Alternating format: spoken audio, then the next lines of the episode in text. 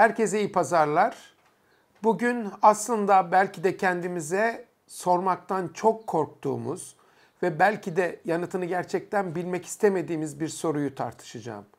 Yaşadığımız COVID-19 pandemisi aslında rastgele bir pandemi miydi yoksa gerçekten biz bunu kendimiz mi davet ettik? Ünlü bilim insanlarından Thomas Lovejoy şöyle diyor. Diyor ki aslında bu doğanın bir intikamı değildi. Ne yaptıysak biz kendimize yaptık. Gelin bugün Covid-19 pandemisi bir kader miydi ve önümüzdeki dönemde yeni pandemiler olacak mı? Bu soruların cevabına bakalım.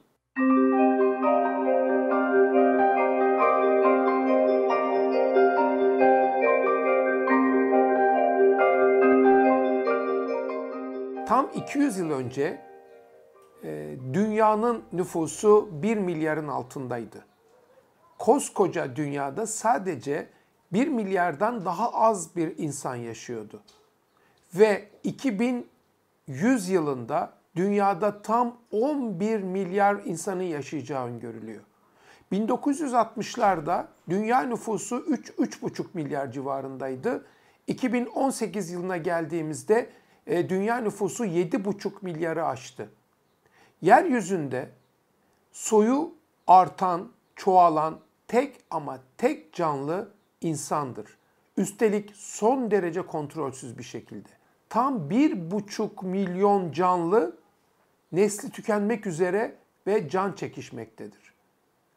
Ve bu çok asimetrik artış aslında bugün yaşadığımız zorlukların, bugün yaşadığımız sorunların en önemli nedenlerinden bir tanesidir. Önümüzdeki yıllarda 2050'ye kadar yeryüzünde insanlığı doyurmak için tarımsal üretimin en az iki kat artması gerekiyor.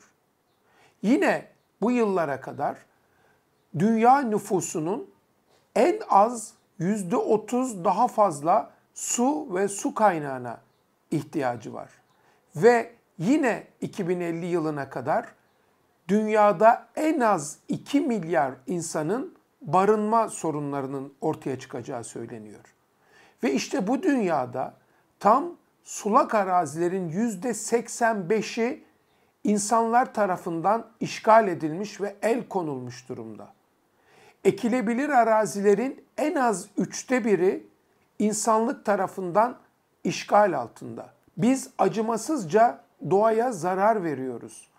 Küresel ısınma sivrisinek sayısının onlarca kat artacağını gösteriyor. Bu daha fazla Ebola, daha fazla SARS, daha fazla Batı Nil ateşi ve daha fazla Zika virüsü demek. Yapılan çalışmalar hayvanların, yaban hayvanlarının, burada evcil hayvanları kastetmiyorum, yaban hayvanlarının üzerinde 1.7 milyon birçoğunun ne olduğunu tam tanımlayamadığımız ve potansiyel olarak insana geçme riski taşıyan virüs olduğunu gösteriyor.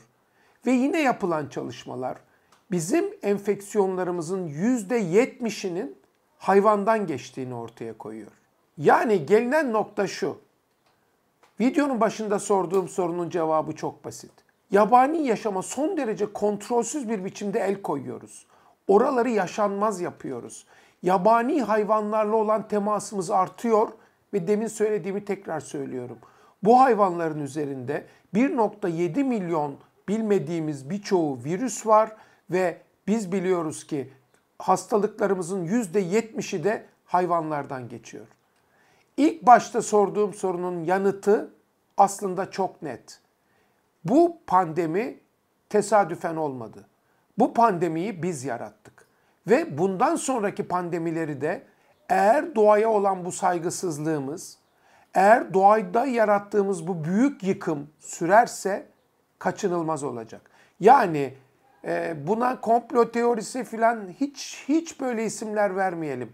Ne yaptıysak biz kendimize yaptık ve bundan sonra da yapmaya devam edeceğiz. Geçtiğimiz günlerde Dünya Sağlık Örgütü bu noktanın aslında altını çizen bir açıklama yaptı ama yeterince yankı bulmadı.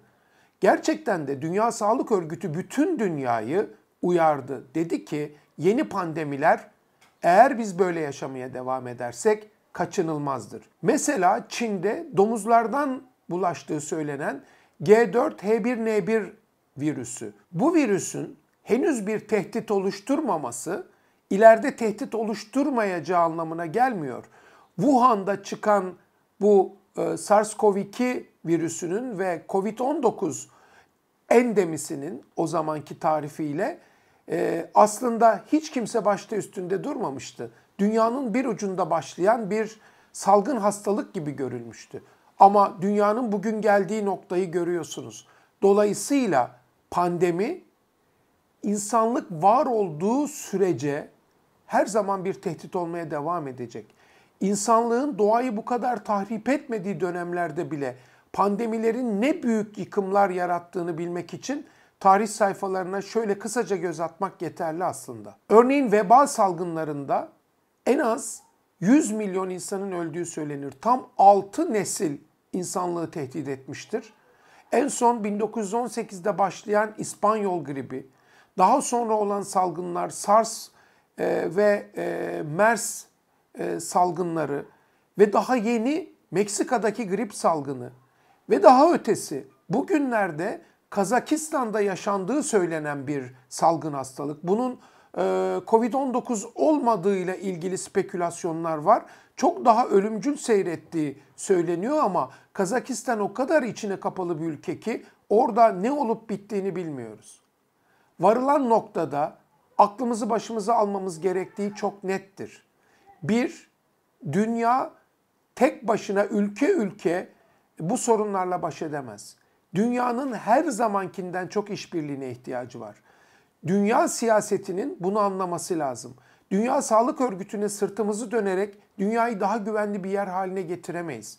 Tam tersine bu tür kuruluşların hem ekonomik hem e, lojistik hem de siyasi olarak ciddi anlamda desteğe ihtiyacı vardır.